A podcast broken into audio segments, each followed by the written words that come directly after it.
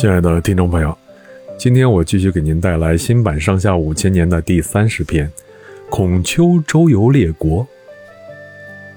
正当吴楚争斗越来越激烈的时候，中原的诸侯国内部也在发生着剧烈的变化。公元前五百一十年，鲁国的国君鲁昭公被大夫季孙意如驱逐了。季孙意如啊，另立昭公庶出的儿子宋为国君。这就是宋定公，从此宋定公就只成了鲁国的一个象征性的国君。鲁国的权力分别落到了三家大夫的手里，这就是季孙氏、孟孙氏、叔孙氏。但是这三家大夫在各自为政的过程中，慢慢的又被自己的家臣窃取了实权，其中以季孙氏家的问题最为严重。这时啊。季孙意如已经死了，他的儿子季孙思继承了权力，并任鲁国的相国。季孙思的家臣杨虎趁机攫取了季孙氏的实权，并且企图灭掉季孙、孟孙、叔孙三族，自己取而代之。公元前五百零一年，杨虎起兵叛乱，季孙思逃到了孟孙氏无忌的封地。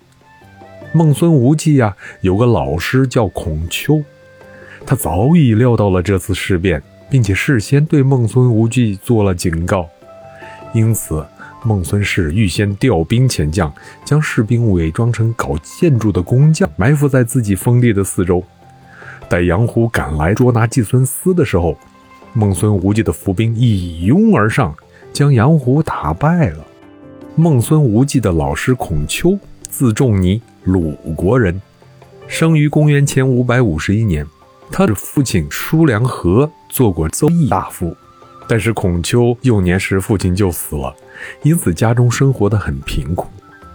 母亲把他抚养成人，他好学不倦，学问很深，并且收了不少学生弟子。不久，这些学生弟子遍及各诸侯国，孔丘也很快就在诸侯国中出了名。孔丘主张各诸侯在治理国家方面要用德治，要举贤才，同时还应该正名，即国君、大夫、百姓、父亲、儿子都应恪守自己的本分，不得僭越。在思想方面，他提出了仁和礼的学说。仁的意思就是说，做人要有道德观念，要爱人；礼呢？就是要重视内心修养，并用它来约束自己。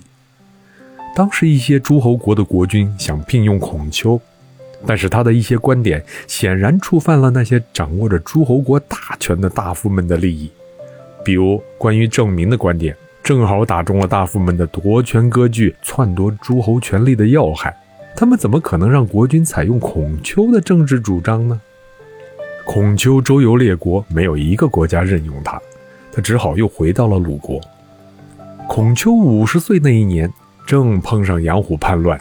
由于孔丘提醒孟孙无忌制止了杨虎的叛乱，孟孙无忌向相国季孙思推荐，孔丘当上了鲁国的司空，也就是主管工程的长官。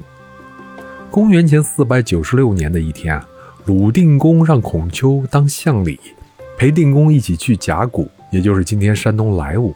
与齐景公会盟，由于孔丘的周密筹划和临危不惧的机智应对，使齐国企图借会盟的机会羞辱和绑架鲁定公的阴谋啊，彻底破产了。鲁定公回国后，升孔丘为大司寇，也就是主管司法的长官，以表彰他在甲骨会盟时为鲁国立下的功劳。孔丘趁机施展了自己的抱负。他一面协助鲁定公平息了季孙思的家臣公孙不扭的叛乱，一方面又帮助相国季孙思治理鲁国。三个月之后，鲁国的面貌就发生了很大的变化。齐景公听说鲁国在孔丘的治理下正在起变化，就紧张起来了。大夫黎弥给景公出了一个主意，选一批漂亮的美女和乐工啊，送给鲁定公。让他纵情声色，疏远孔丘。哎，这一招果然灵验啊！从此鲁定公就日夜享乐，不理朝政了。孔丘见鲁定公实在是没有出息，就带领着一些学生再次到各国游历。他先后去了魏国、宋国、郑国，然后又到了陈国。当他准备从陈国到蔡国去的时候，楚昭王知道了，派人去请他。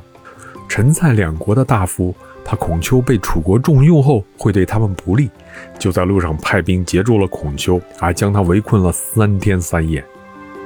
孔丘受了三天惊吓，饿了三天肚子，到第四天上，楚国的救兵到了，这才脱离了困境，到了楚国。但楚昭王的大臣们啊，也不能容纳孔丘，他最后只好辗转又回到了鲁国。孔丘回到鲁国后，年纪也大了，他终于放弃了从政的念头，专心致志地著书立说和教授学生。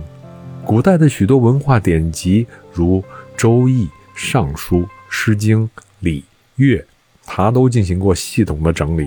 他的言行也由他后来的弟子记录下来，编成《论语》。他教的学生弟子号称三千人啊，其中有名气有成绩的就有七十二人。最难能可贵的是，他还用编年体的形式，根据鲁国史官的记载，整理编纂而成了《春秋》一书。这部书记载了从公元前七百二十二年，也就是鲁隐公元年，到公元前四百八十一年，鲁衰公十四年，我国历史上共二百四十二年中的重大事件。这个时期，人们就统称它为春秋时期。孔丘于公元前四百七十九年去世。按照后人对中国历史阶段的划分，我国古代春秋时期，也就是从公元前七百七十年周平王元年开始，到公元前四百七十六年周晋王四十四年结束。也就是说，就在孔丘去世后四年，我国的历史社会就进入了战国时期了。孔丘的学说后来就发展成了我国文化史上的儒家学派，孔丘成了儒家学派的创始人。由于孔丘对我们古代文化的贡献，以后啊，人们就尊称他为孔子。好，明天我们继续给您带来新版《上下五千年》的第三十一篇《仲尼授徒兴学》，欢迎大家到时候收听，再见。